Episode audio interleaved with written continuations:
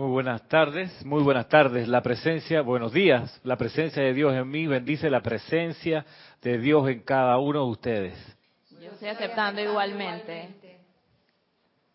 Mi nombre es, es Ramiro Aybar. Les estamos transmitiendo aquí en vivo por la señal de internet a través de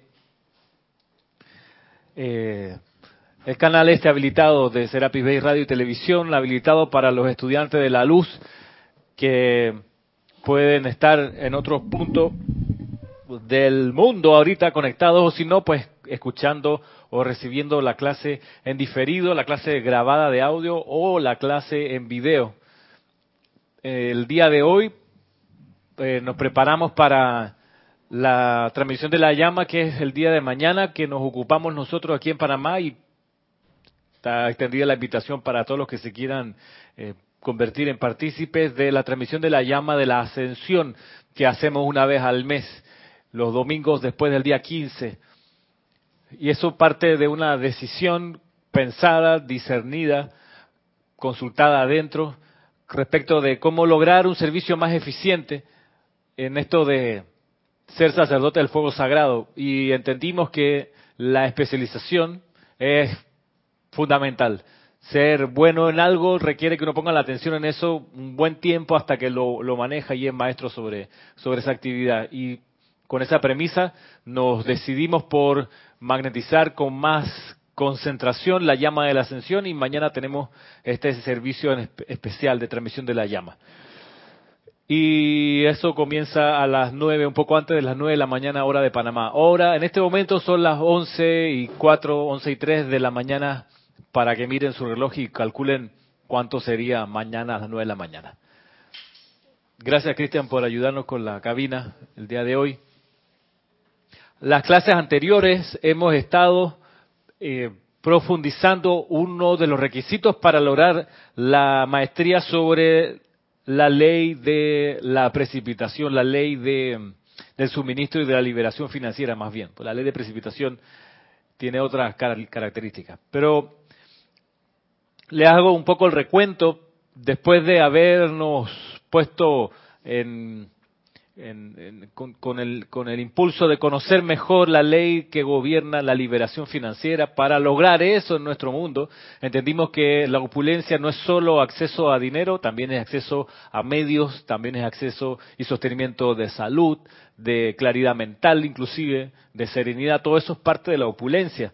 Tener una ocupación que te te signifique un, un, salario o un, una finanza con cierta frecuencia es parte de la manifestación natural de la ley. Y en ese estudio una de las cosas que, que reafirmamos, lo repito para contextualizar la clase que, que les traigo para hoy, una de las cuestiones que reafirmamos es que la opulencia que logramos acopiar a nuestro alrededor solo se va a mantener allí a nuestro alrededor y a nuestro alcance y para nuestro uso en la medida que sostengamos la paz, que estemos en paz.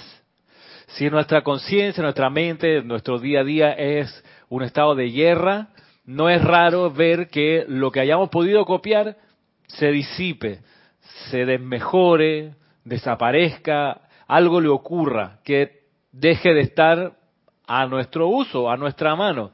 Entonces, a la vez que hacemos la aplicación de invocación del suministro, a la vez que hacemos la aplicación también de resurrección de suministro, porque hablábamos de que mucho de nuestro recorrido aquí en, este planeta, mucho hemos podido acumular de riqueza, de, de servicios que podemos echarle mano. Eso lo hemos ya desarrollado en encarnaciones pasadas y está aquí, en el plano de la tierra, aquí en el plano de la forma, y requiere la aplicación de resurrección, así como la salud. La salud la tenemos en nuestras células todo el tiempo. Las células son inteligentes, los electrones también.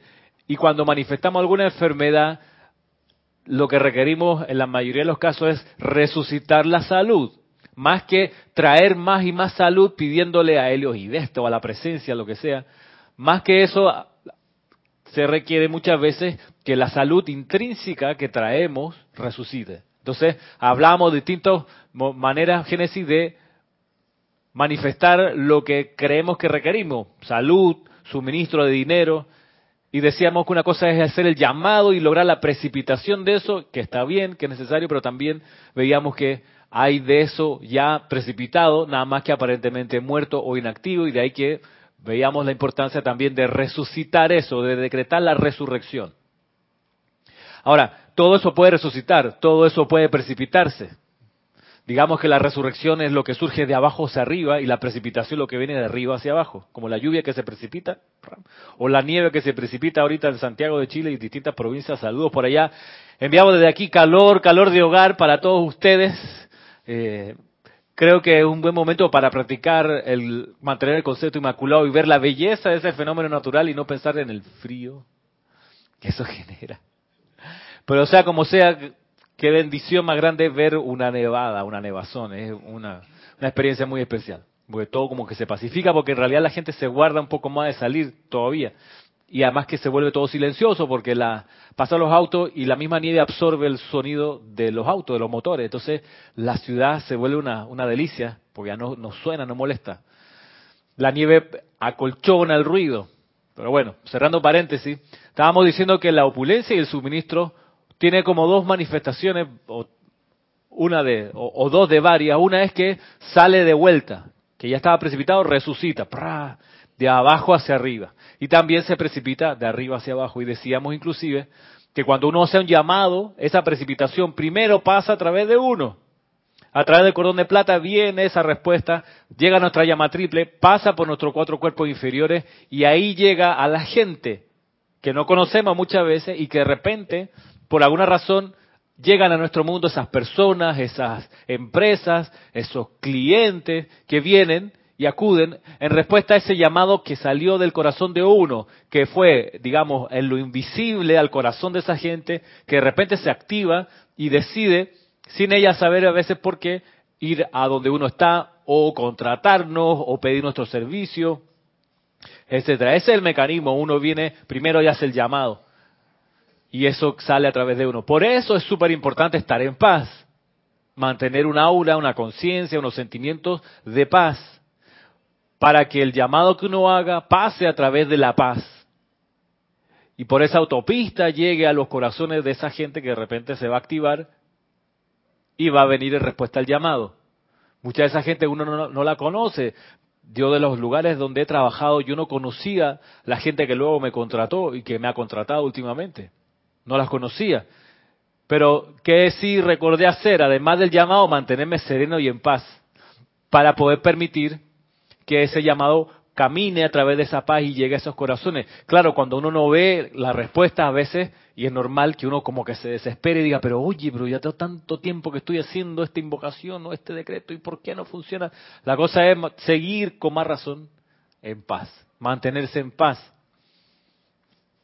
Entonces, en base a eso, veíamos que una de las maneras de lograr la paz que requerimos para esta manifestación, Marisa, es la buena voluntad. Tenerle buena voluntad a la vida, tenerle buena voluntad a la gente, tenerle buena voluntad a esos parientes que te la tienen velada, tenerle buena voluntad.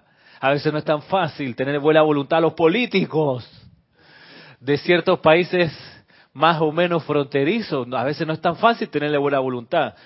Los ministros de Estado, los de esta empresa de este país, no voy a decir su nombre, que, pero que ha ganado cinco veces el Mundial de Fútbol, que hizo negocios acá, ¿ah?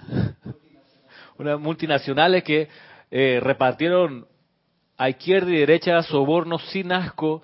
Tú dices, ¿cómo tenerle buena voluntad a esa gente donaciones amorosas, gracias, eran, eran incentivos laborales. Tú dices, ¿cómo le voy a tener buena voluntad si contaminaron la conciencia de decenas de personas? Toda una generación joven de empresarios aquí en Panamá dijo, bueno, voy a aprovechar que están repartiendo y me meto. Y esa generación joven de empresarios ahora quedó envuelta de aquí por lo menos un par de décadas en todo el arrastre que significa. Haber participado en negocios de oscura manejo, de oscuro manejo. Entonces, cómo tenerle buena voluntad, pero resulta que hay que lograr esa buena, voluntad respecto de parientes, respecto de situaciones, respecto de gente, porque de no tener buena voluntad, perdemos la paz, por ende perdemos la manifestación sostenida de la opulencia, del suministro, de la salud, de la inteligencia, de la solución a lo que requerimos. Entonces, estudiando qué es la buena voluntad, recurrimos al maestro ascendido especialista en la buena voluntad. ¿Y ese maestro ascendido, Marisa, quién es? El amado maestro ascendido El Moria. Muy bien. ¿Y la hermandad que sostiene el maestro ascendido El Moria es, Génesis? ¿Quién es la hermandad? Los del corazón diamantino. Muy bien, la hermandad del corazón diamantino. Voy, faltan ustedes dos, le voy a hacer preguntas a ustedes. ¿Dónde está el retiro del maestro ascendido El Moria? Está en cualquiera de las dos, la que quiera. Darjeeling. Darjeeling, India. Muy bien. ¿Te acuerdas? Darjeeling. Ah, ¿tú fuiste para allá? ¿Te subiste al tren de Darjeeling? Sin saber qué era. Imagínate. Gracias, vamos a, encender este de aquí, vamos a pagar el de allá.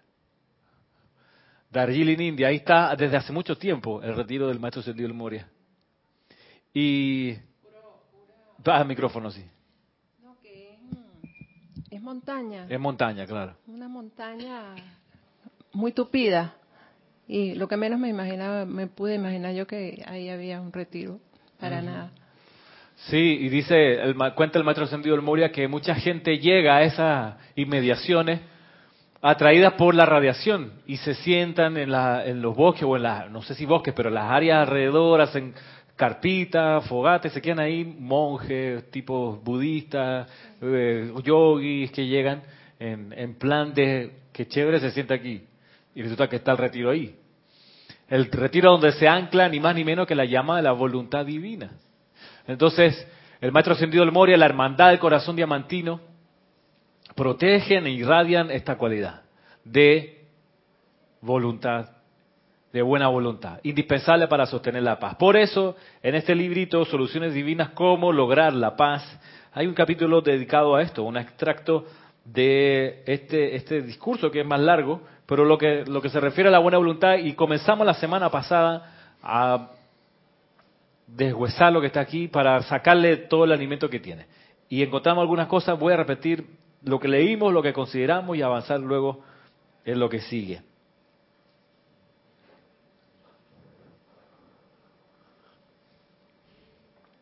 Ya, sí me gusta el té, mira, el té verde, bien cargado, bien que se sienta el, que fue un, casi un accidente anoche que lo probé, que lo dejé así, me puse a ver algo en Netflix, me acordé y tal, el té, me lo tomé, mmm, así espeso, eh, consistente. Bueno, dice el maestro Sendido el Moria, una paz duradera solo puede venir a la tierra mediante la buena voluntad.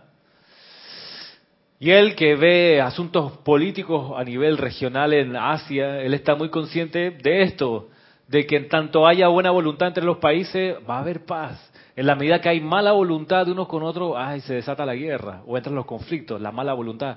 La, como dicen aquí en Panamá, la mala voluntad es sinónimo de las ganas de joder o de joderle la vida a alguien.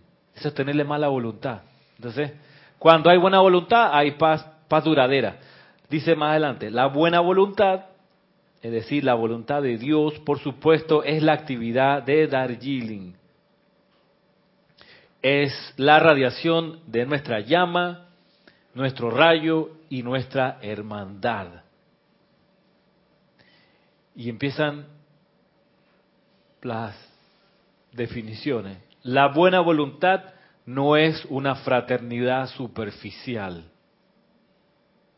La buena voluntad emana del corazón y está compuesta de sinceridad de motivo y designio. Está compuesta la buena voluntad de fe iluminada y confianza. Está compuesta la buena voluntad de buen sentido común, sabiduría y discernimiento, así como también de elasticidad para actuar al instante en la capacidad que sea que se te convoque a servir. Comienzo con lo último. Así como el lema del maestro sentido Serapis Bey y de la hermandad de la ascensión es, ¿cuál es el lema? Rema, rema, y, sigue, remando. Es el lema de la hermandad de Luxor. La hermandad del corazón diamantino tiene un lema también. Y el lema en inglés se dice I will. En español la traducción es lo haré. Estoy dispuesto a hacerlo. Entonces, por eso lo dice aquí, la buena voluntad también significa elasticidad para actuar al instante en la capacidad que sea que se te convoque a servir, elasticidad para actuar al instante en la capacidad que sea que se te convoque a servir. O sea, se mide la buena voluntad en que tú nunca dices, no, no, no, no, no hago eso, no lo voy a hacer, es que yo no sé hacer tal cosa. Sea, la buena voluntad significa que aunque uno no sea experto en algo, tú estás ahí ofrecido para hacerlo. Elasticidad, tú puedes decirnos que lo mío es, supongamos, hacer la música en el ceremonial. No, no, no, eso es lo mío. Y el acordeón, solo el acordeón. Pero llega un día que el oficiante dice, ¿sabes que no quiero el acordeón? Quiero, por favor, eh, guitarra. Pero si uno se pone estrecho y rígido, uno dice, no, si no acordeón no es nada. No hay buena voluntad. Genera, genera algo que no es la paz. Entonces tú dices, ok, estoy, ahí está la cuestión, I will, lo haré, estoy dispuesto a lo que sea, aquí estoy para servir. ¿En qué puedo servir? Esa es la buena voluntad. No de que no, yo nada más, instrumento de cuerda, pero de viento, mmm. No, no, de viento, de cuerda, percusión, no, de ese instrumento no sé, pero en, la, en plan de buena voluntad, ese instrumento no lo sé, pero lo voy a aprender. Voy a mejorar la ejecución para hacer cada vez más bonita música. Y así, con aquí tenemos tantos ejemplos de, de bueno, la, el servicio que se requiere hoy es recoger la silla, supón, o, o ponerla. Alguien puede decir, no, no, yo aquí soy solo instructor nada más. O sea, que otros que hagan la, como la silla. Entonces, no hay ahí elasticidad para servir, es decir, no hay buena voluntad. La persona con buena voluntad puede decir, mira, ¿cuál es el servicio? Aquí estoy dispuesto. Voy a comenzar por acá, pero si requieren otra cosa, con mucho gusto. Buena voluntad. Paz. Por eso, cuando uno entra a un sitio así, aquí por ejemplo en el Serapis o en una oficina donde uno trabaje, uno visualiza rápidamente cuáles son las necesidades y dice, bueno, estoy dispuesto a esto, esto y lo otro. Yo conozco, me acuerdo, cuando salía de la universidad, la, licenciatura anterior que estaba estudiando, en el último año un profesor nos decía, ahora que ustedes muchachos van a la práctica profesional, ustedes son, recuerden, sociólogos, ¿ah? No, los no acepten que los pongan a, sacar fotocopias, ni atender la llamada a la secretaria. No, no, no, eso, para eso está la secretaria y la fotocopiadora. Decía profesor. Otro, afortunadamente, nos decía, miren, ustedes van a hacer su práctica profesional practiquen. O sea, lo que sea que haya que hacer, métanle. Y yo me, gustó esa segunda postura. Porque la otra de que no, yo no me ensucio las manos levantando el teléfono, atendiendo llamadas, esa postura de, de, de, ¿cómo se llama? De primadona, de eh, poco soberbia también. Es mala voluntad, es, hey, ¿qué te cuesta levantar el teléfono y atender la llamada? No, porque como soy licenciado, eso, fuchi, fuchi, fuchi, que lo haga otro. Entonces, claro, no generas paz, porque suena el teléfono y suena el teléfono y suena el teléfono, no, porque él no, no atiende llamadas. Como él no es secretaria, entonces te sube a un falso pedestal de superioridad, hermano. Se requiere que alguien atienda la friki llamada, levanta el teléfono, ¿qué te cuesta? Entonces, hablando de buena voluntad y de elasticidad para servir, uno dice, bueno, aquí, por más que yo sea doctor en sociología, si hay que barrer porque alguien derramó algo, lo hago. ¿Cuál es el problema? No me hace peor sociólogo o peor abogado, o peor médico, o peor empresario, o peor lo que sea, no. Si eso es lo que hay que hacer, y el día que no esté el jefe, yo puedo comandar la oficina, porque ya me he ido preparando, porque sé que esa es una posibilidad de servir. Entonces, hablando de flexibilidad, que es parte de la buena voluntad, uno se prepara para servir en la capacidad que sea. ¿Cuál es el lema, Maritza, de la hermandad de Agili? Lo haré. Lo haré. Entonces tú dices, estoy aquí en el Serapis, por ejemplo, estar con la suficiente elasticidad para un día decir, bueno, son las once y media de la mañana, no llegó el instructor, yo haré la clase. Elasticidad para servir, ah, no, porque uno, uno dice, no, es que yo no estoy preparado. Está bien, pero uno tira línea, bueno, el día que alguien falte, yo estoy disponible para hacer la cabina, para preparar el almuerzo o lo que sea. Uno, en plan de estar siempre disponible, de buena voluntad y flexible para servir, se prepara. Hay cosas, por supuesto, que hay gente que hace mejor que uno. Y está bien, pero ya sé que es una posible oportunidad para servir. Tienes varios reportes de sintonía. María Coronado desde Nueva York, Eric Hola, Campos María. Hola, desde Eric. Heredia, Costa Rica, Elizabeth Aquino de San Carlos, Uruguay, Erwin Lacayo Espinosa desde Nicaragua, Hola Erwin. Teresa Peñate Castillero desde España, Teresa. Valentina de la Vega desde Madrid, España, Adriana Sarina de Hannover, Alemania, Liz Sordia de Guadalajara, México, Deyanira López Brito desde Tabasco, México y Leticia López desde Texas. Gracias Cristian y gracias a ustedes que han reportado sintonía casi todo el continente y, y las Canarias y el, el continente viejo y demás. Gracias a todos por, por, por estar. Los chilenos están tapándose con la frazada, ¿no? está bien, pero igual saludos a todos. Sí, hombre, es un fenómeno de, neva, de nevada, pues caída de nieve poco común. Si bien hace frío siempre, o por lo menos en invierno en Chile no es común que caiga nieve. Así que eh, celebramos esa ocurrencia de la naturaleza y celebramos que tengan abrigo para abrigarse, porque después de la nieve, que todavía se, se aguanta el frío, cuando deja de nevar es cuando la cosa se pone más interesante en cuanto a la temperatura. 7 grados bajo cero son los pronósticos, dice aquí Cristian. Así que, claro. Qué bueno, este, nuestro cariño y calor para los que lo requieran, va para allá. Dígame. Eh, Lo que tú estás diciendo de la buena voluntad tiene que ver con la humildad también, porque en mi experiencia lo que he visto es que de acuerdo al cargo que cada quien está en ese momento ejerciendo, depende de su comportamiento. Entonces tiene que ver con los niveles de conciencia que esa persona haya alcanzado y eso tiene que ver también con su humildad, porque eso viene parejo a, a eso también, la humildad con los niveles de conciencia. En mi experiencia veo que de acuerdo al cargo así me porto. Si soy profesor, bueno, soy profesor. Si soy lo que sea, licenciado. Y en verdad es, bien hermoso, bonito ver eh, un comportamiento diferente. Y, y eso lo irradia a la persona y no le quita nada en absoluto. Entonces sí, lo, lo pongo parejo a la humildad. Totalmente. Gracias por traerlo aquí a colación. Toda la razón, porque cuando uno ve a alguien muy estirado, genera distancia, puede ser el jefe, pero como nunca se involucra con uno, porque siempre él está en cosas especiales, no hay después de todo buena voluntad, no hay, no hay confianza. Yo saliendo de la universidad entré a trabajar al despacho de un viceministro de acá de- del Poder Ejecutivo, del órgano ejecutivo, viceministro de Gobierno y Justicia. Y el tipo, la persona esta, era mi jefe y él siempre llegaba muy apurado. O los escoltas para adelante, los escoltas para atrás, no sé qué. Entonces era una, relación súper distante porque era el viceministro, o sea, o sea, no lo moleste. Yo digo, después pensar, si yo trabajo aquí, él me trajo para acá, ¿por qué, no, por, qué- le molestaría yo? Pero había esa cosa porque, él porque la gente a veces con los cargos se le sube los humos horribles. Pero él lo cambiaron de puesto, se fue para otro lado y a mí me movieron al despacho del ministro, otro tipo. Abogado igual que el otro, pero este ministro venía, ¿cómo está Ramiro? Cuéntame qué estás haciendo a mi escritorio. Y tú sabes, el honor que uno sentía, ay, ya la mira el tipo, más ocupado que el vice, pasaba al lado de uno, también con los escoltas para allá y para acá, pero tenía esa deferencia. Tú dices, ¿sabes qué? Me cae bien. Ministro este. Después fue ministro de, de la Corte Suprema, chiquitito así.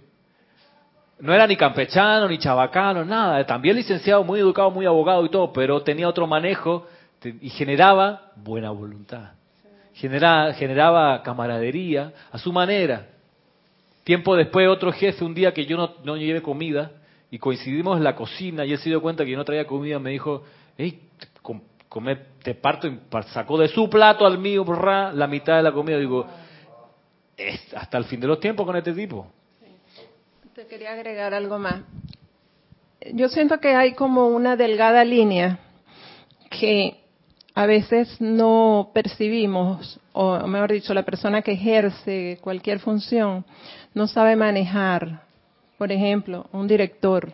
Entonces no sabe cuál es esa delgada línea en donde hasta dónde tú puedes llegar como empleado de camaradería o entonces prefiere optar la otra opción, sencillamente no porque no sabe cómo es el trato. Y el trato realmente debería ser armonioso, natural, para que en verdad no existe esa línea divisoria y el otro no lo sienta. Entonces a veces es, sí, yo siento que es como falta de armonía y equilibrio en saber, o sea, con qué tipo de persona estás tratando, hasta dónde puedo llegar. A veces es miedo, miedo de que el otro no lo trate de acuerdo a su rango. Claro. Entonces lo, lo, lo siento así. Sí, parte del aprendizaje de los cargos. Fuera de la enseñanza me parece natural, porque es parte de nuestra naturaleza humana, que las personas crean que son el rango que representan y se comportan de acuerdo a esa a ese rol. Entonces se cree en el ministro y se cree en el profesor o lo que sea. Pero un estudiante de la luz no, no, no debe ocurrir eso, porque si ocurre es porque tiene una conciencia de separatividad, porque mi hermano soy yo mismo, soy yo mismo. Entonces, eh, creo que ahí es donde tenemos que poner atención. ¿Qué ocurre aquí? ¿Qué ocurre aquí cuando un, un instructor te dice, yo tengo tantos años aquí en la enseñanza, tú no me puedes decir tal cosa? Somos hermanos y podemos decir lo que pensamos con respeto y humildad. Sí. Y es un aprendizaje un aprendizaje, aprendizaje para todos. Y les confieso que con la relación que he tenido con el maestro ascendido del Moria en estos años, cuando lo invocaba, lo invocado, al poco tiempo, en serio, poco tiempo, eh, siento la radiación de este ser, de primer rayo, comandante, tú sabes, director, no solo director, sino director de primer rayo, o sea, general de generales que va en la punta de la cabalgata, eh, maestro sin pelo en la lengua, que no tolera la imperfección. He percibido eso y me he vuelto insoportable. Yo me he sentido insoportable, intolerante también, con, con la mechita cortita de paciencia. Y estudiando más el primer rayo, a ver, antes de, estudiar más el primer rayo, mucha gente cuando se encuentra con el maestro ascendido el Moria y recibe eso primero de él, lo rechaza y le, hasta le guarda miedo al primer rayo. Si no, no, no, que con la radiación de ese maestro, a mí no me gusta ese maestro, he escuchado muchas veces eso. Eh, y, se, y, se, niegan y no, se abren al primer rayo, porque dicen, no, para ponerme así intolerante, mejor busco una radiación, entre comillas, más suave, entre comillas. No, pudiera, no pudiéramos decir, sería un error decir que la radiación del Lady Kuan es más suave que la del maestro Ascendido Moria, es un error garrafal. Eh, pero supongamos que ese, es un, un, recurso que mucha gente, muchos estudiantes usan, dicen, no, el maestro Ascendido Moria, esa gente, gritón. No, no, no, me voy con Lady Nada. Y busco esa radiación de Jesús o la Madre María. Está bien, de todos modos sigue siendo búsqueda espiritual y se valora. ¿Qué es lo que yo he encontrado? Estudiando más, porque sigo siendo, me siento atraído también por ese rayo, por el primero. digo, voy a insistir, meterme de vuelta bajo la radiación de este maestro. Me pongo a estudiar más su enseñanza y vuelve y caigo otra vez en que una de las cualidades del primer rayo es la humildad espiritual. Y claro, eso está agosto 1954, dones del Espíritu Santo, Maestro Sendido Moria dice, los dones del Espíritu Santo que se descargan a través del primer rayo, primer rayo son obediencia iluminada, humildad espiritual, ahí está, respeto por Dios y por su representante. Humildad espiritual. Entonces, ¿qué es lo que yo he hecho y por qué se los cuento? Porque he estado a propósito y a conciencia invocando esa cualidad del primer rayo, la humildad espiritual. ¿Y qué lo dice el maestro? Dice, la gente cree que el primer rayo es solo de comando y de dar órdenes y de ser líder. Pero no saben que para lograr eso y hacer eso de acuerdo a la voluntad de Dios se requiere antes obediencia iluminada y humildad espiritual, respeto por Dios y por su representante. Entonces, si tú tienes una persona enfrente que dice ser Adalid de primer rayo y se, vuelve, se muestra irrespetuoso, se muestra arrogante y se muestra rebelde y desobediente, no es representante del primer rayo, obviamente. Porque el representante del primer rayo se reconoce por ser obediente de manera iluminada, humilde espiritualmente hablando, respetuoso de Dios y de los representantes de Dios, es decir, respetuoso de todo. Entonces, bajo ese criterio, yo estaba invocando y me he encontrado con otro maestro, el maestro Sentido Moria, mucho, mucho más acogedor de lo que ya yo lo había sentido, en la, jalando de su ser esta cualidad de humildad espiritual. Hay un discurso de él donde él dice, porque él tuvo, dice muchas encarnaciones como jefe de ejércitos y domador de caballos. Y en, y en uno de esos discursos dice, miren, llegó un momento como jefe de un ejército que me di cuenta que lograba mil veces más efectividad en mis tropas cuando me dedicaba a cuidar a cada individuo y a ponerle atención a cada una de las personas de la cuadrilla en la que yo estaba. Hasta ese momento el, maestro era como veía la masa de sus soldados y los mandaba para allá o para acá. Pero el momento, le, obviamente, le entró el espíritu de humildad y se fue uno por uno a atenderlo y a ponerle atención a cada uno. Esa transformación, esa metamorfosis, la hemos visto en dos películas hasta aquí. Al menos Enrique V cuando el rey Enrique V, antes de la batalla de Agincourt en Francia contra los franceses, en la noche, lo muestra Shakespeare, va, sale de su carpa de campaña y va a conversar eh, con los, ¿cómo se llama? Cubierta su cabeza, un poco, un poco escondido, eh, empieza a conversar en las fogatas con los soldados, con la soldadesca. Se mete ahí y echa cuento, echa chiste y se entera un poco de cómo los soldados estaban viviendo el tema este de irse al día siguiente a una batalla donde podían morir. Él baja de su trono, por decirlo así, sale de su carpa protegida y va y recorre la, la fogata donde estaban los soldados y comparte con ellos sin develar su identidad. Lo muestra Shakespeare Enrique V. Y eso, a la hora de la batalla, cuando él los llama al combate, tenía un vínculo de amor, de humildad, creado por esa humildad de él, que los tenía en su corazón a los tipos de su, ejército. Y decía, bueno, ¿cuál es el problema? Que muramos aquí en esta batalla, hombre. No necesitamos más gente de allá de, de, Inglaterra que se quedó durmiendo, porque además si ganamos hoy, si somos menos, más gloria va a ser para cada uno. Y un día después, cuando la gente pase por esta fecha de San Crispín, se van a recordar de los que tuvimos en la batalla de San Crispín y vamos a poder mostrar nuestras heridas y vamos a poder decir, yo estuve con el rey Enrique en San Crispín. Entonces, pero toda esa magia él la logra en la medida de que como líder, representante del primer rayo, surge en él otra de las cualidades del primer rayo que es la humildad espiritual. Esa es una de las películas. La otra película, que lo vimos, eso, no sé si recuerdan,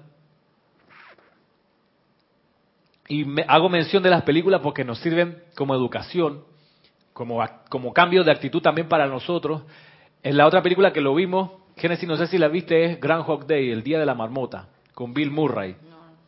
Esa vale la pena verla. nosotros la vimos en Serapis Movie, pero la década atrás, yo creo. Creo que la vi. Sí, Bill Murray, Phil, en la película, es un, es un presentador de noticias que lo mandan muy a regañadiente por enésima vez a cubrir el 2 de febrero, que es el Día de la Marmota, en el interior de un estado de Estados Unidos. Y va a un interior, a un pueblo, a donde se hace el festival del Día de la Marmota. ¿Y cuál es la gracia del festival? Es una cosa muy folclórica, donde él tiene que ir a reportar si la marmota, que es un animal, ve o no la sombra de su cola o la sombra de él, del animal. Eso, y él, este periodista que se sentía muy especial, lo mandan a hacer este despacho para él de menor cualidades, este, y entonces va con esta arrogancia y dice, otra vez me manda para allá, qué cagada, va, y va.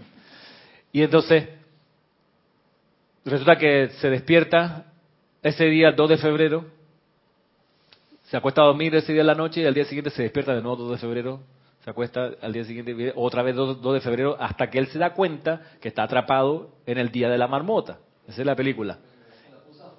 Sí, sí es que es una película que se deja ver a todas las edades. Hay otra película que hicieron una, una especie de, repetición de este concepto hace poquito, una película que estaban dando en, en los cines con una chica, que no me acuerdo el nombre, eh, pero no es tan divertida como El Día de la Marmota. Pero entonces el día de la marmota, él, de repente se da cuenta, hey, no salgo de este día. Y entonces, primero se deprime, dice la vida no vale nada, si todos los días van a ser aquí, entonces se suicida durante el día y al otro día, pa, se despierta otra vez vivo, no puede ser, día de la marmota. Entonces, todos los días se despertaba la misma canción en el reloj despertador. Entonces, hasta una pesadilla con todo eso no puede ser. Entonces, claro, es una alegoría de la ley de encarnación.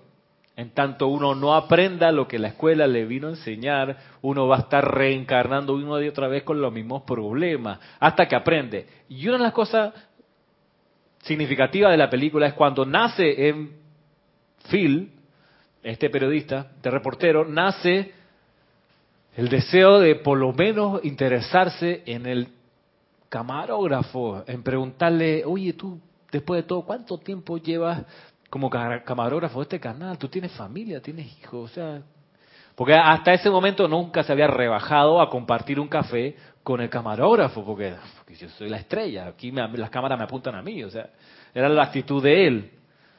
Y así él de repente empieza a transformarse y a darse cuenta, bueno, si van a hacer todos los días este 2 de febrero una y otra vez, ¿qué servicios puedo dar en el pueblo? Al principio los servicios eran cuántas chiquillas se podía levantar. Entonces, eh, tenía nada más 24 horas para lograr eso. Y eh, desarrolla varias estrategias divertidas, le roba al banco, eh, en fin. Porque, claro, como sabe que el, al día siguiente va, va a renacer ese 2 de febrero, él se la rifa, dice, bueno, y de repente, efectivamente, un día dice, bueno, quiero aprender a tocar piano. Y se consigue una profesora de piano y ese día, y todos los días iba a practicar un poquito, entonces todos los días era mejor pianista y así aprende a, un día está en un, en un restaurante y se da cuenta que una persona se atora con un pedazo de carne, él no sabía cómo hacer ese, ese, ese movimiento por detrás para sacarle la carne que se había atorado a la persona y lo aprende, entonces sabiendo que venía a ocurrir ese, ese, ese incidente, ya había aprendido el día anterior, que era el mismo día, había aprendido cómo se hacía, entonces se empieza a ahogar la persona, la agarra para atrás pa, y le libera la carne, y así, con una y otra manera de servir. Él despierta a las oportunidades de servicio, pero eso comienza esa transformación con lo primigenio, que es la humildad espiritual, que es parte del espíritu de buena voluntad.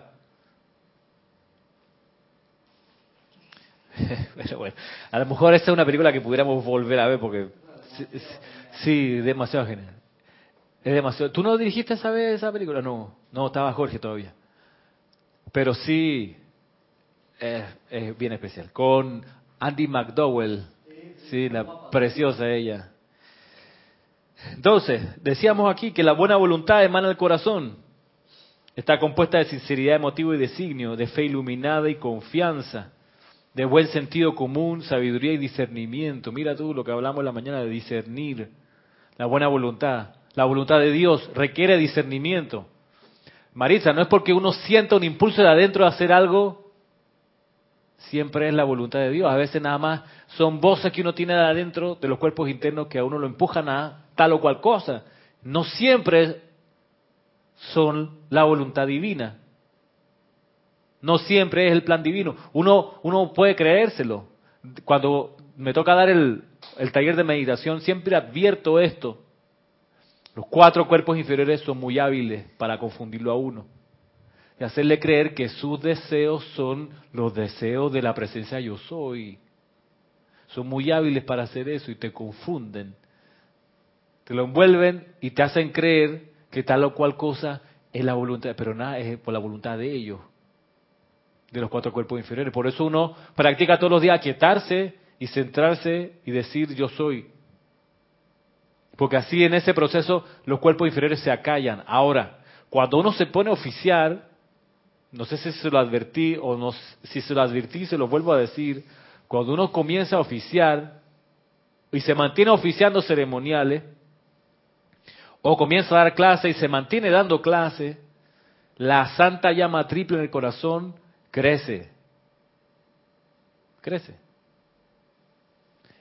Parece increíble, pero nada más salir de la posición de acompañante de un ceremonial a ponerse detrás del altar y dirigir un ceremonial, es un metro de movimiento y ese cambio en la posición de comando hace que la santa llama triple en el corazón se expanda. Al expandirse, empuja hacia afuera, de adentro hacia afuera, lo que hay en los cuatro cuerpos inferiores. Y, lo que es constructivo y los talentos lo amplifica.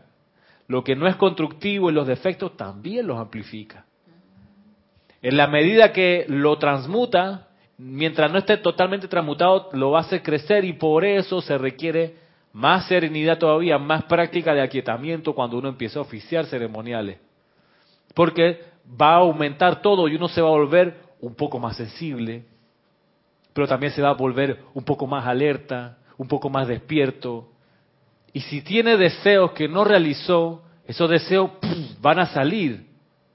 Se lo digo por experiencia. Y se lo digo porque lo veo pasar. Esos deseos de cosas que uno no hizo en su momento y ahora quiere hacer, es una señal de que la llama está empujando de adentro hacia afuera. Y es bueno en la medida que siempre lo filtremos con discernimiento y buen sentido común. Mira tú, buen sentido común. Buen sentido común. Yo puedo, por ejemplo, desarrollar dentro de mí el deseo, supongamos que no tengo, pero pude haberlo tenido, que nunca hice correr maratón. Supongamos que saliendo del colegio yo quería ser maratonista, pero no, me metí a la universidad a estudiar otra cosa. Supongamos. Y ahora, años después, con la radiación aquí, la expansión de la llama, de repente me nace el deseo de, hey, si es cierto, yo quería correr la maratón, hombre. Pero ya tengo 40 años. O sea, sentido común. Correr hoy 42 kilómetros es insensato. Tú dices, bueno, correré 42 kilómetros en una década, mientras me preparo para correr 42 kilómetros, porque de hoy para mañana no voy a tener la resistencia física para hacerle frente a algo tan exigente como una maratón. Comenzaré con un kilómetro, si acaso. Y el próximo año avanzo a 5 kilómetros, y así de a poco, con sentido común, con discernimiento. O por más que, insisto, uno tenga a veces el impulso, sí, lo voy a lograr, voy a hacerlo, no tienes 15 años, no tienes 20 años de edad. Tienes a veces más responsabilidades que resolver. Bueno avanzar con ese designio, pero con sentido común. Un poco con los pies en la tierra. ¿Tú querías decir algo? Bueno, todo eso que tú dijiste a mí me está pasando y no oficiado. Y a veces quiero hacer cosas, cosas que yo, pero ¿qué es esto? Sí, cosas que, que jamás se me hubiesen ocurrido que podía hacer o iba a hacer. Pero lo que quería hacer un poquito de hincapié es en la parte del discernimiento que me parece uno de los dones más preciados para mí.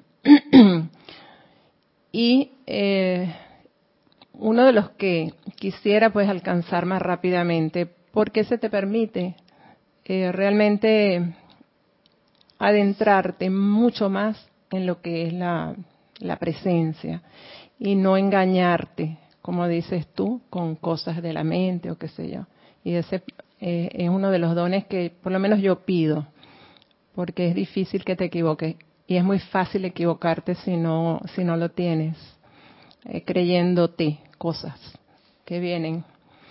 Y esto de la amplificación que tú dices es, cierto se, se, amplifica lo bueno y lo que no es muy bueno también.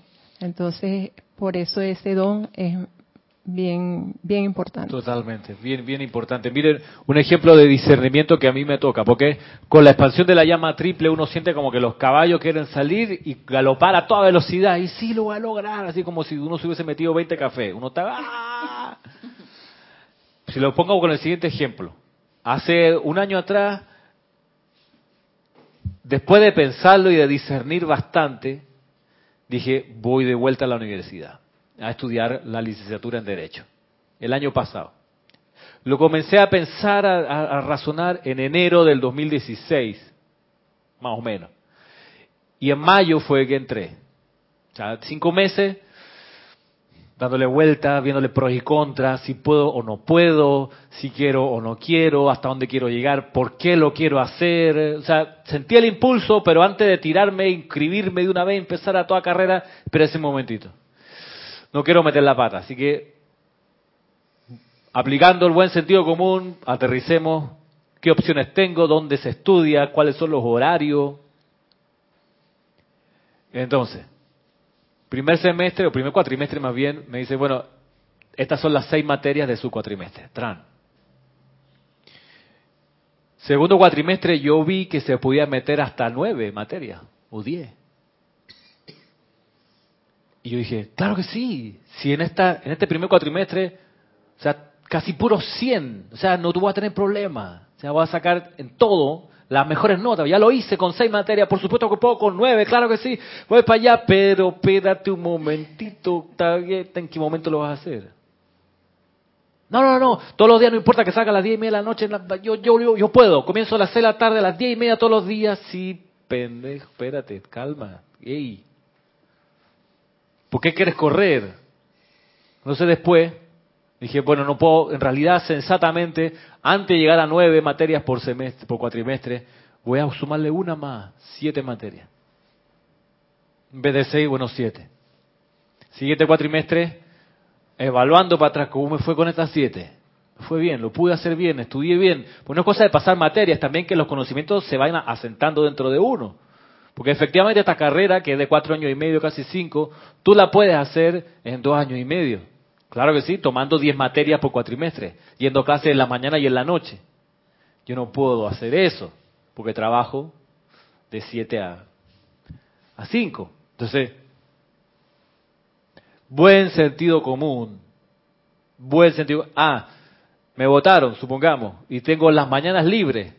Ah, en este cuatrimestre puede que vaya y meta materias en la mañana y en vez de hacer 7, hago 10 materias.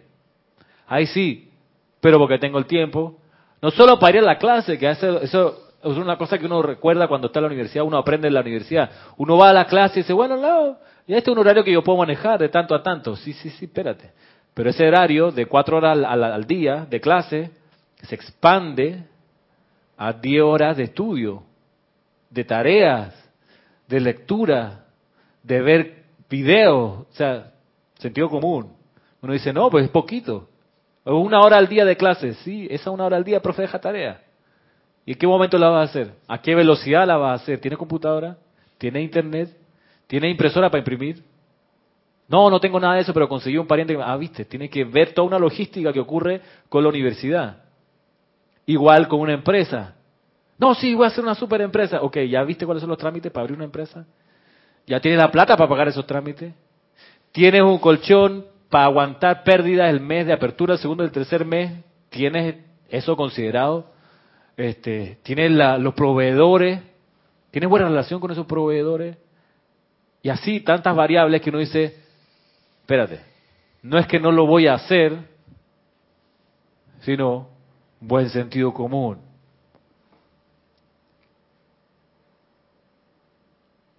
A propósito de buena voluntad y de impulsos que surgen desde adentro de la llama. Avancemos un poquito más de aquí de lo que dice el maestro ascendido. Estábamos diciendo que la buena voluntad emana del corazón y está compuesta de sinceridad de y designio, fe iluminada y confianza, buen sentido común, sabiduría y discernimiento, así como también de elasticidad para actuar al instante la capacidad que sea que se te convoque a servir. Luego dice, la buena voluntad está basada en el amor con mayúscula, no en la adulación, la buena voluntad. Miren que a veces pasa con artistas, con políticos, con gente que está en ese momento como en su momento, se le acercan un montón de personas de aparente buena voluntad, pero nada más son aduladores. Lo que define a un adulador es que él está lucrando para él. Está aprovechando que el tipo es famoso, que tiene un vínculo con él para tomarse la foto y decir, yo soy amigo de Maradona, ¿viste? Ah, porque Maradona está en la parte alta de la ola, pero cuando está la podrida, pues nadie ve a Maradona. No, no, es una foto muy rara que yo me tomé hace la pasada y no es amigo mío. No, pero cuando tomaste la foto el tipo está de buena, ahí sí es amigo tuyo. Entonces la buena voluntad no, no se basa en la adulación.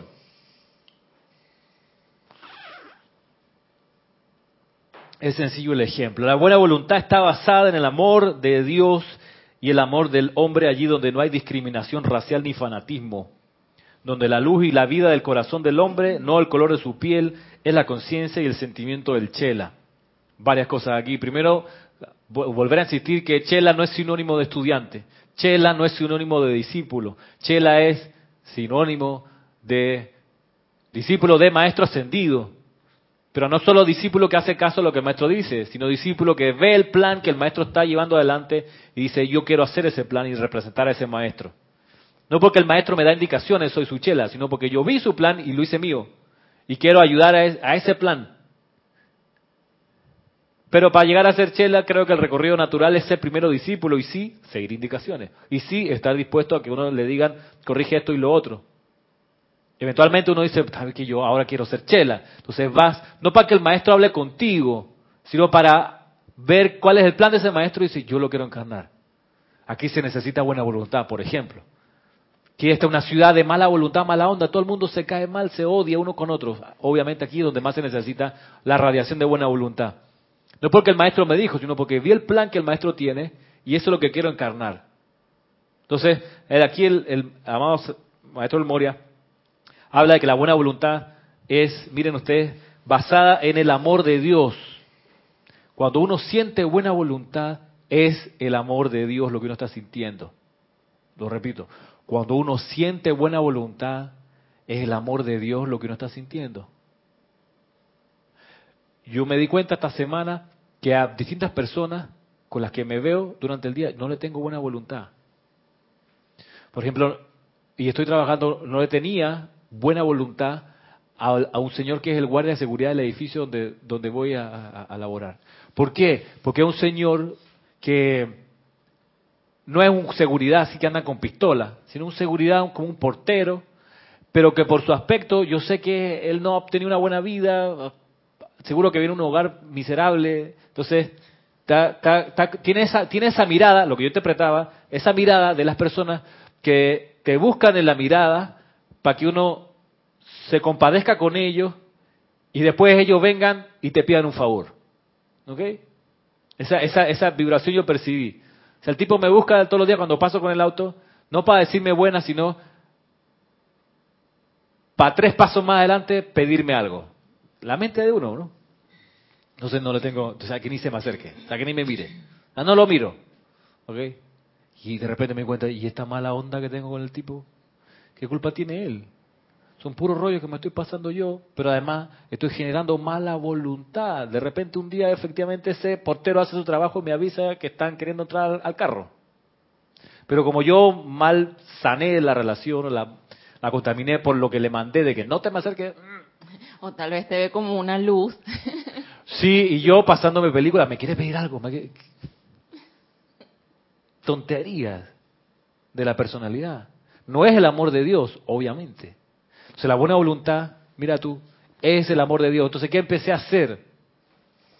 Bueno, fue el único que en el, en el radar dije, puta, este también me cae, se la tengo velada ese tipo. Con alguien que me veo casi todos los días, a través de los periódicos. Y cada vez que me aparece, me molesta a ver qué estupidez dijo hoy. Eso, eso antes de abrir yo la, página de las noticias digo, qué estupidez, qué mentira tiró hoy este tipo. A ver.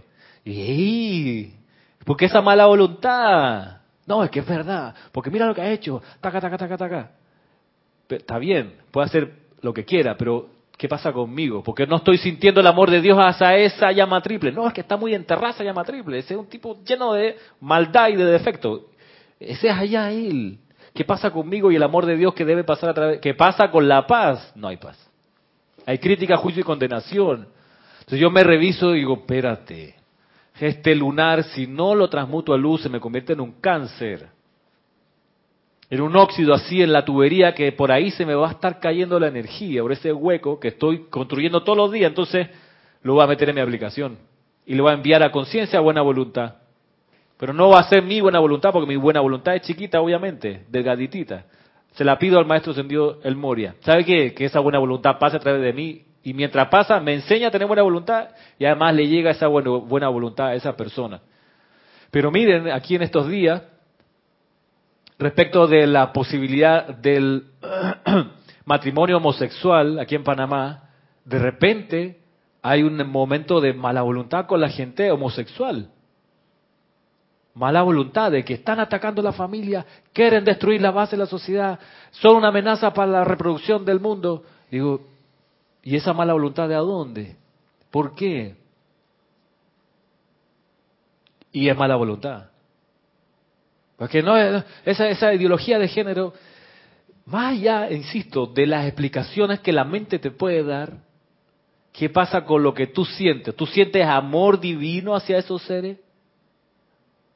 Si la respuesta es no, el problema no es de ellos y sus preferencias sexuales, el problema es tuyo.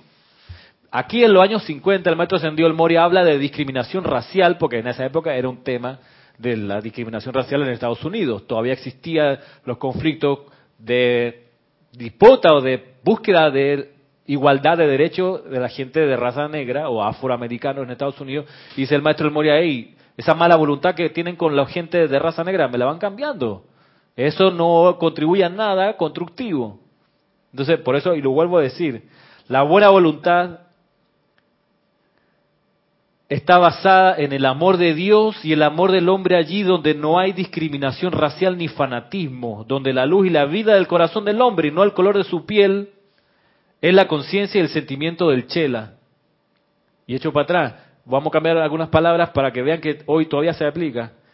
La buena voluntad está basada en el amor de Dios y el amor del hombre allí donde no hay discriminación racial ni discriminación de género donde la luz y la vida del corazón del hombre, y no el color de su piel, y no su preferencia sexual, es la conciencia y sentimiento del chela.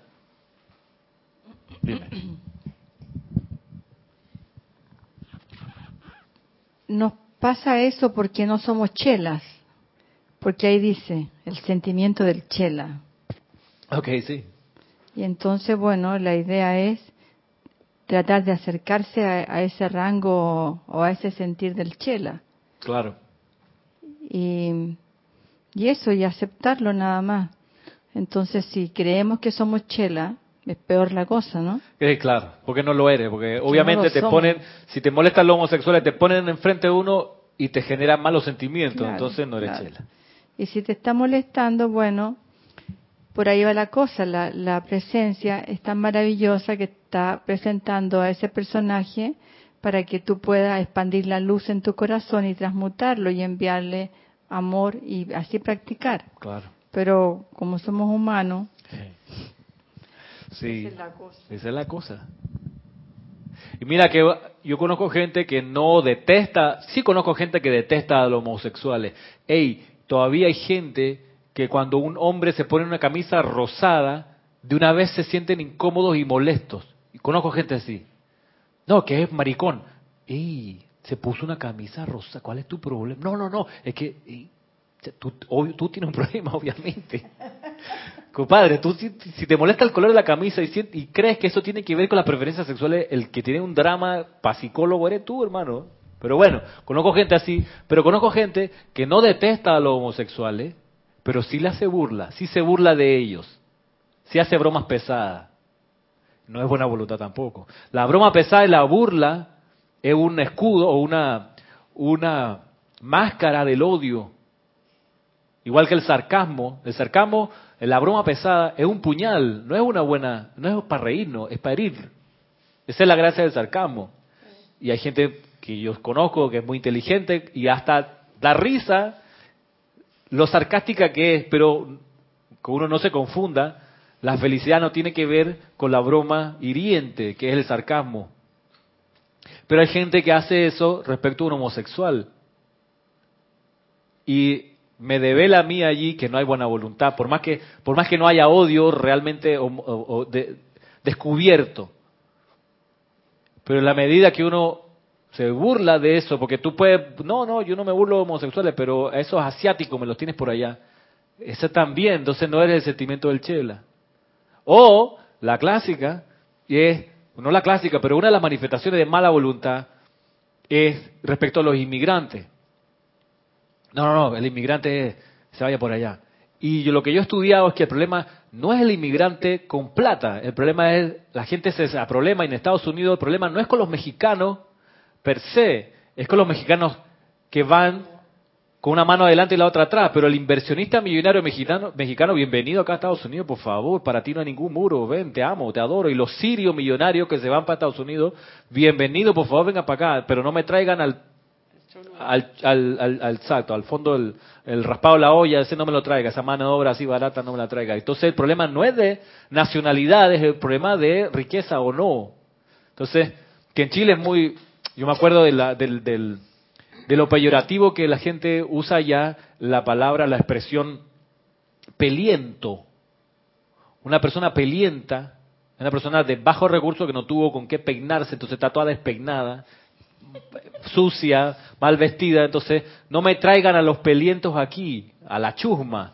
Y eso no es discriminación racial porque no estamos hablando de una raza, estamos hablando de condiciones económicas. ¿Ves? No hay buena voluntad, sigue siendo el denominador común. Entonces, sea cual sea el ser que en ti te genere eso, no vas a tener paz. No vas a tener paz porque no tienes buena voluntad. Marisa, ¿tú quieres decir algo? Bueno, sí, lo único que quería era aportar es que esta situación de los eh, gays, como decimos aquí en Panamá, no es una cosa de nuevo que yo no sé por qué se extraña la, la sociedad o la humanidad de esta situación, si eso ha venido de siglos de siglos. Ahora, antes eso se veía mucho más en la alta sociedad que decimos o la alta clase, y ahora eso va hasta en la más mínimo de, la, de las personas. Entonces yo no entiendo por qué no nos, nos espantamos, por decirlo así, porque en realidad eso no es nuevo, eso es viejísimo.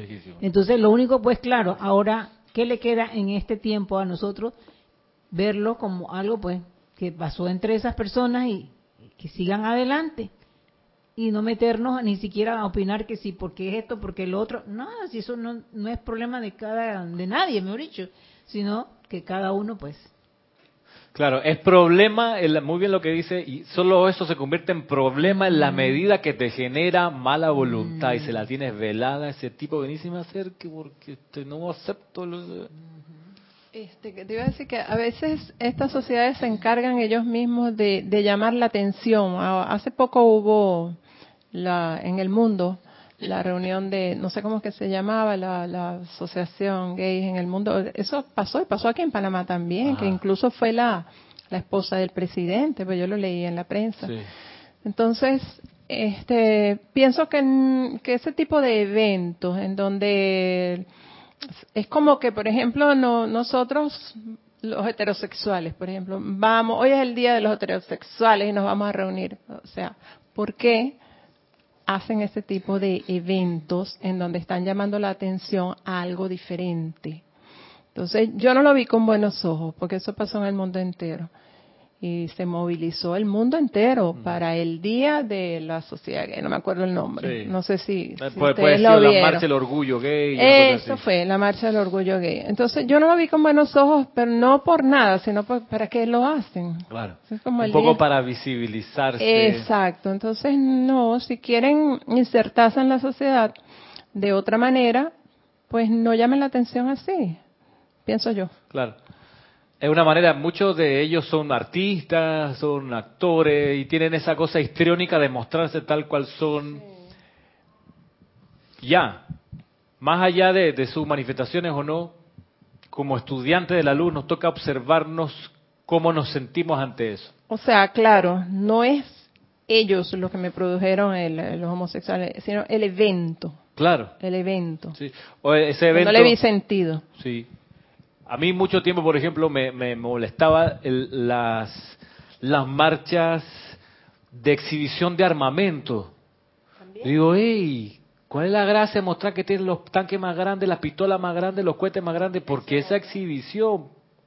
Y a mí me, molestaba. Decía, ¿sabe qué? Estoy visualizando. Decía que toda esa marcha de, de tanques va para un hueco, ¿ve? Y al desierto ahí lo tapa y desaparece. Pero eso es mala voluntad de mi parte. exacto, la parada militar en Chile, el desfile en la Plaza Roja, el, 14 de julio en, París. Dijo, sáquense ese disfraz, Dios mío. Lo último que necesitamos es más pólvora en el mundo. Ya, pero Más allá, insisto, de que ellos hagan esas exhibiciones, yo como me siento, me siento mal, sí, me siento contrariado, sí, me cae mal, me cae mal. Ey, yo tengo el problema. No me genera buena voluntad, entonces no voy a tener paz. Marisa, ¿tú querías decir algo? Bueno, bueno, que esta situación lo que ha traído es más bien eh, separatividad de la familia. Esta situación de que, que queremos eh, ver cosas que no, no, no está, no, o sea, no está uno realmente acostumbrado a ver. Entonces, lo que yo me da de ver las familias cómo se han ido distanciando con los hijos por estas situaciones que pasan. Y es el pensar que también tenemos tan... Sí, porque hay una, sobre todo los mayores no aceptan y los menores sí aceptan. En su tiempo eran los mayores que no aceptaban a los Beatles y la juventud sí aceptaba a los Beatles. Los mayores de hoy que no aceptan el reggaetón, pero los hijos sí aceptan el reggaetón. Ya tenemos que ir terminando la clase de hoy. Hemos avanzado algunas líneas nada más. Y voy a, por último, a leer, a ver si, si nos llevamos esto de, de pensamiento.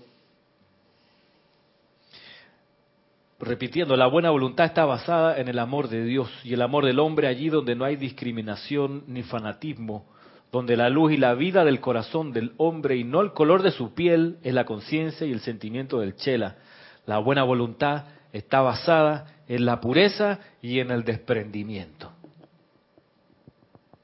Entonces, para terminar, invitándolos el día de mañana al servicio de transmisión de la llama antes de las nueve de la mañana.